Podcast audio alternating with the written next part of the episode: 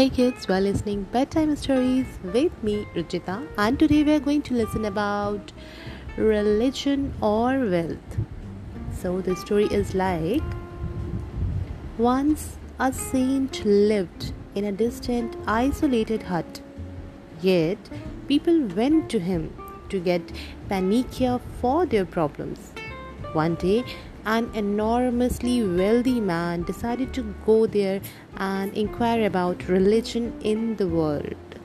He asked, Life can't run without money, so wealth should be given more priority than religion. Then the man spent a whole day with the saint. When darkness fell, the saint lit a lamp, but its light disturbed the man to take a sound sleep. The man asked, For how long will it lit up? The saint replied, Till there is darkness.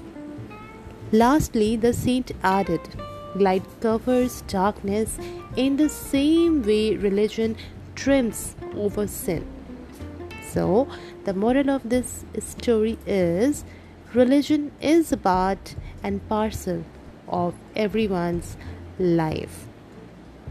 So, have faith op- upon the supernatural power. Till then, take care.